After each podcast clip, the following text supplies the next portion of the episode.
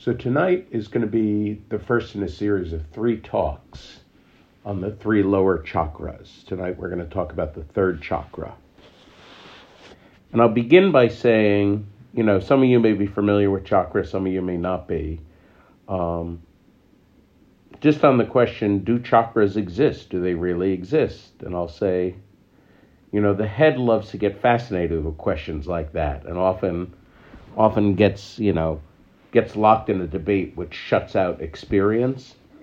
So rather than even uh, focus on the question, do chakras exist or not, just just pay attention to your experiences tonight. And and in particular your experiences in this area of your body as we talk about the third chakra. I'll say very briefly, by way of explanation, um, how should I say this? The, the kind of um, Western religion anthropology is that humans are made of a body and a soul, you know, and the and the body is completely material and the soul is immaterial. And then there arises the philosophical question: How could there be any connection between them? The problem of the ghost and the machine, all that. In the East, they, especially in the the yogic traditions of India, they had a very different idea. This idea that what we saw here, this is called the gross body, and then there was another sort of a layer on it, the subtle body, and then more and more subtle layers, um, ultimately all the way up to divinity. And the chakras are seen as, you might say, major organs on the subtle body. And so the seven chakras, very briefly, a brief tour of the seven chakras. Chakra number one is at the base of the spine, it's at the perineum between the anus and the genitals. Chakra number two is just below the navel. Chakra number three, which we'll talk about tonight, is at the solar plexus, then heart, base of the throat, brow, and crown. And these are all just good areas on your body just, just to be aware of. What, how, in different situations, how do these different areas of your body feel? What what happens in different situations? Do you get any information from these different places? So the third chakra, the third chakra is a lot about boundaries. And so a certain amount of tonight's talk is about boundaries. Boundaries and power are really two two words associated with the third chakra. And I'll begin by saying we live in a, in a culture that doesn't really support good boundaries. Um, in fact, there's all kinds of messages that uh, that really compromise our ability to have good boundaries. You know, all kinds of role models. You know, certainly in soap operas and reality TV. You know, nothing but folks with poor boundaries triggering each other. Um, there's lots of codependence, lots of enmeshment, um, all sorts of dynamics like this in this culture. You know, the the person who, you know, I'm going to give to you not because I'm I'm generous, because but I'm going to give to you because I need to feel good about myself. You know, or I'm going to give to you and then I'm expecting you to to read my mind and satisfy the needs that I'm not going to express myself. You know, all these sorts of things. Sometimes that's called a covert contract. A covert contract is something where I'm acting with a silent expectation. I might not even be aware of it myself. I might be unconscious of it myself, you know. It plays out, say, in a friendship or a relationship. You know, I'll behave, I'll be nice to you, I'll satisfy all your needs, even at my own inconvenience, I'll satisfy your needs, hoping that you're going to mind read and satisfy my needs, even though I am, I'm not asking for it, you know, that kind of thing.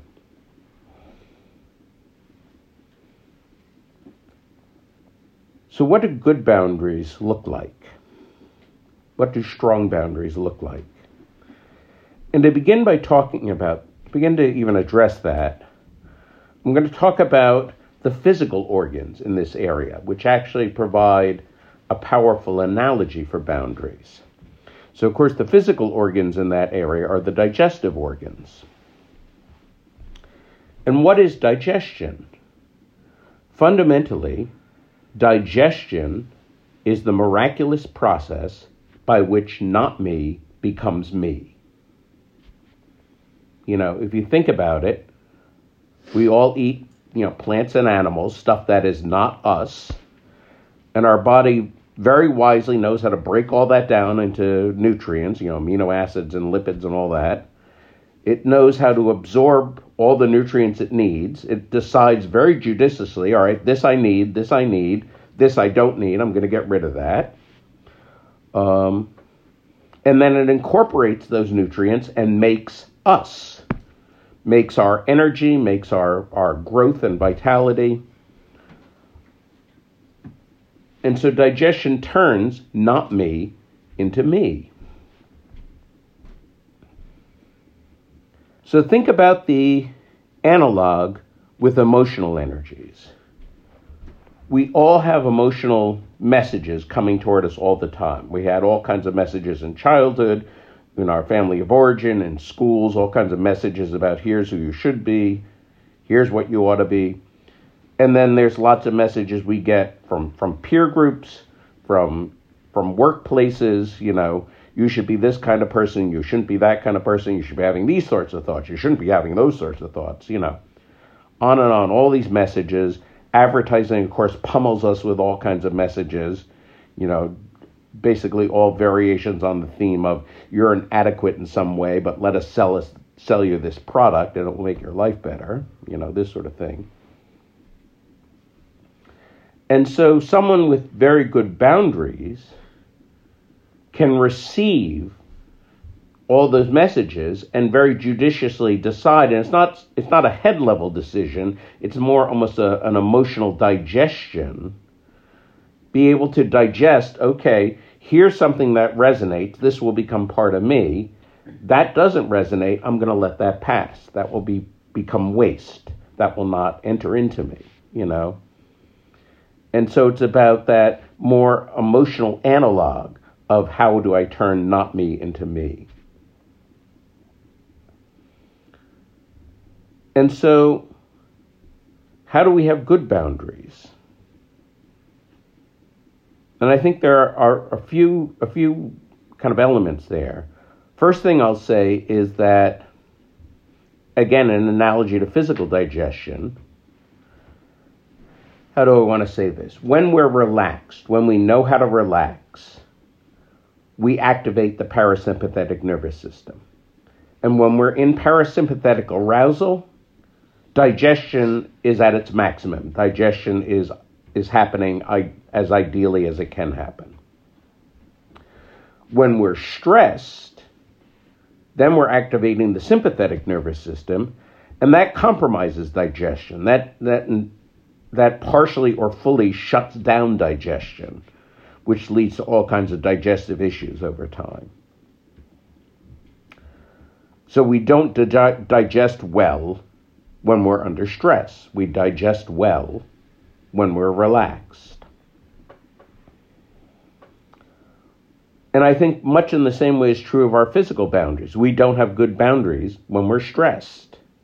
We make poor choices when we're stressed, you know? we make much wiser choices and are much more discerning in our boundaries when we're relaxed. And so just knowing how to relax, that, that's actually a, an incredibly valuable skill in this world. And unfortunately, many people are not acquainted at all with the skills around relaxing. Another thing I'll say, and this is a tricky thing about insults you know, of course, part of part of boundaries is about what we're insulted by or what we're offended by. You know, the insult that lands, the insult that really stings us, is an insult that part of us believes. You know, and and I've used this analogy before, but for example, if I say to you, "You're a horrible giraffe abuser." like people snicker, no one is offended by that. No one is insulted by that because there's not a single cell of your body that believes for an instant that you've ever abused a giraffe, you know? But if someone says, you know, you're not worthy or you know you're not worthy of love or attention or acceptance or affection or something like that then something like that might sting us more you know the insult that really confirms the message of an inner critic that that is how can i say that's almost a particularly intimate kind of insult. It's like someone from the outside that may totally by by accident but they say the same thing that my inner critic is saying and it's like they stung a very sensitive part of my being by saying that you know? And part of the work there is just the work of healing. You know, it, it's this astonishing truth of life that every voice of an inner critic, every voice that is saying some, to us something that is insulting, degrading, demoralizing, every single voice like that is a wounded child crying out for our help. Every single voice like that is something that needs tremendous compassion, you know. And part of the healing journey is just to realize, to make that shift and realize wait a second, that's something I shouldn't be pushing away. That's something I should be feeling into more. Similarly, what does it take for a compliment to land? The compliment that most lands is one that, that resonates with something that we actually believe about ourselves. You know, if I don't believe anything good about myself, I'm not really going to be able to accept any compliment, you know? And so so part of having good boundaries, you might say, is almost act almost occupying kind of the the nobility of what it is to be human. You know? Buddhism very much has this worldview that each one of us, underneath our, our surface dysfunctions, is actually very noble.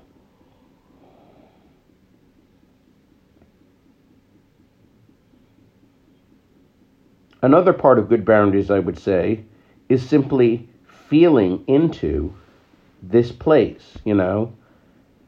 And it's funny because, I mean, even in everyday life, people talk about having a gut feeling. Even people who know nothing about chakras will still talk about a gut feeling. And how often has it happened? It certainly has happened a lot in my life. How often has it happened that you had a strong gut feeling about something? But then because you were excited or your head had some good reasons, you thought, oh, it's not going to be a problem. I'm going to go ahead with it anyway. And your head overrides your gut. And then later on, you think, why on earth did I do that? You know, I certainly have had that experience many times in life. Um, part of having good boundaries is really trusting the gut, believing the gut, even being fiercely faithful to those gut feelings. I remember an energy healer once saying, The head can be easily fooled. The heart is sometimes fooled. The gut is never fooled. You know? What would it take to live with a fierce faithfulness toward our gut instincts? You know? And that alone would be someone with good boundaries. Part of good boundaries is owning our yes and owning our no. You know, not giving the yes that really means, well, no, but I'm trying to make you happy. That, you know, the codependent yes. You know, does our yes mean hell yes? And do we own our no? Do we have the ability to say no, even though that sounds fun, even though that sounds pleasurable, even though I'm sorry to disappoint you, I have to say no out of an act of self care, you know.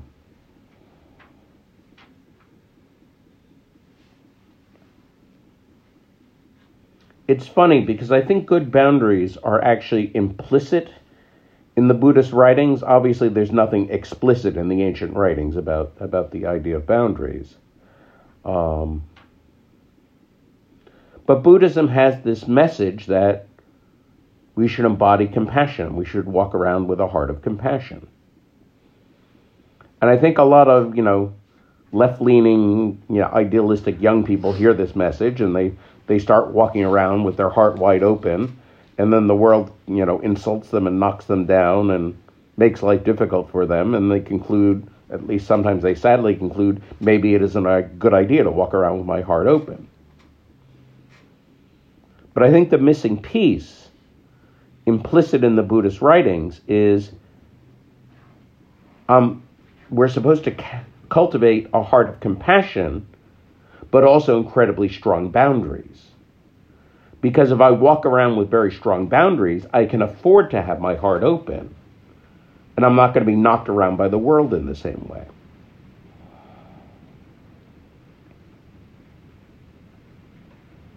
And I think we really underappreciate how much, like when we're, we're when we're approaching the journey toward good boundaries, the thing that's kind of difficult and the, the thing that is, you know, difficult if we've had kind of co- a codependent past is the fact that we have to say no to people. We feel like we're letting other people down to take care of ourselves, you know, that sort of thing. And it's really hard to get that when we have excellent boundaries, we're actually giving a tremendous gift to everyone around us. And we're giving a particular gift to those people who are closest to us. You know, that there's something there's something very powerful and very life affirming about the person who has healthy boundaries. And this is in many ways why why the third chakra is called a power center because when I really if I really were to have exceptional boundaries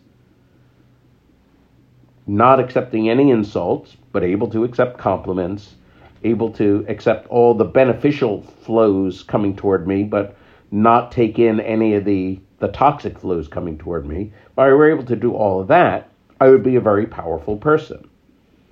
And so the third chakra is often called the power center because of that.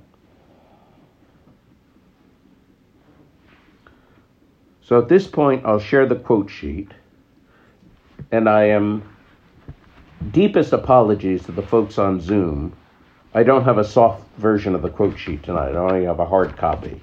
So, folks on Zoom, you can listen, and um, and if you go to the, the podcast afterwards, did I give you all my copies? I'll ask you one for me. Thank you. You can download a PDF from the podcast, which will be available later this evening.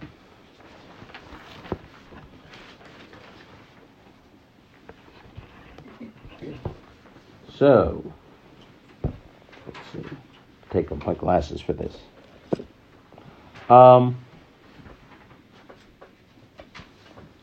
from Philip Brooks, the great 19th century preacher. Do not pray for easy lives, but pray to be stronger men. Do not pray for tasks equal to your power, but pray for power equal to your tasks. Then the accomplishing of your work shall be no miracle, but you shall be the miracle. Every day you shall wonder at yourself and the richness of life which has come to you by the grace of God. Ram Dass, I have to update his, his dates because Ram Dass is no longer with us. Ram Dass said, The most exquisite paradox as soon as you give it all up, you can have it all. As long as you want power, you can't have it. The minute you don't want power, you'll have more than you ever dreamed possible. Susan Forward, in a provocative book title called Toxic Parents, says Children who are not encouraged to do, to try, to explore, to master, and to risk failure often feel helpless and inadequate. Over controlled by anxious, fearful parents, these children often become anxious and fearful themselves. This makes it difficult for them to mature. Many never outgrow the need for ongoing parental guidance and control as a result, their parents continue to invade, manipulate, and frequently dominate their lives. an incredibly powerful, simple one from Tony Robbins. You get what you tolerate. That one is just so powerful and sometimes hard to look at. You get what you tolerate. Stephen Goodier said, Your power to choose can never be taken from you. It can be ne- neglected and it can be ignored, but if used, it can make all the difference. A couple from Brene Brown. Compassionate people ask for what they need. They say no when they need to, and when they say yes, they mean it. They're compassionate because their boundaries keep them out of resentment. She also said, when we fail to set boundaries and hold people accountable, we feel used and mistreated. This is why we sometimes attack who they are, which is far more hurtful than addressing a behavior or a choice. Bryant McGill says, Every journey begins with the first step of articulating the intention and then becoming the intention. And relatedly, Bren, Brenna Yovanoff said, All great acts are ruled by intention. What you mean is what you get. Jessica Moore said, Having healthy boundaries not only requires being able to say no, but also being willing and able to enforce that no when necessary. Lance Conrad said, People never know what they are capable of until all other options run out. Kevin Donaldson says, Remember, no one has the right to control your emotions, thoughts, and actions unless you let them.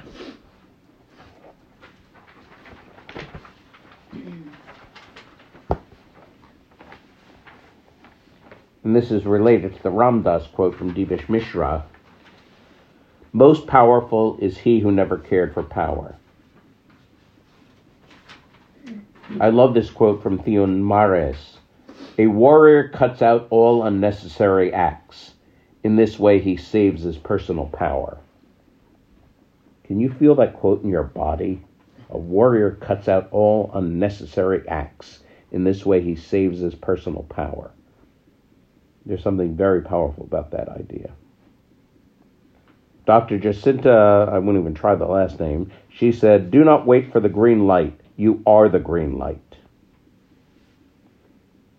Shahida Arabi said, When you notice something toxic the first time, don't wait for the second time before you address it or cut it off. Many survivors are used to the wait and see tactic, which leaves them vulnerable to a second attack. As your boundaries get stronger, the wait time gets shorter. You never have to justify your intuition a couple from Deborah Day. She said, evaluating the benefits and drawbacks of any relationship is your responsibility. You do not have to passively accept what is brought to you, you can choose. She also said, your choice is to be passive or active in your response. Cheryl Richardson said, if you want to live an authentic, meaningful life, you need to master the art of disappointing and upsetting others hurting feelings, living with the reality that some people just won't like you. And it may not be easy, but it's essential if you want your life to reflect your deepest desires, values, and needs. Danny Silk said, In order for us to practice self control, we must have a goal. We must have something we are saying yes to, which necessarily comes with things we must say no to. We use self control to maneuver ourselves toward this yes. This goal must be entirely our own. The minute another person is choosing or managing goals for us, we have left behind self control. Darlene Lancer said, allowing bad behavior rewards it. Behavior rewarded is repeated. Don't wait for your anger to confront. Greg Anderson said, although our intentions can contribute to a lack of total well being, we also have the power to choose positive behavior and responses. In that choice, we can change our, every experience of our life. And finally, from Resmaa Menakem, in his wonderful book, Rock the Boat. We think emotional nourishment comes from getting our needs, our needs met, but that's not how life works emotional nourishment comes from growing up. The quest for fulfilling our emotional needs can be endless, We get stuck on a hamster wheel, chasing one form of fulfillment after another. People who build their lives around meeting their emotional needs tend to be anxious, fearful, and frustrated. In contrast, people who have accepted the clean pain of growing up have a relaxed readiness and an easy confidence about them.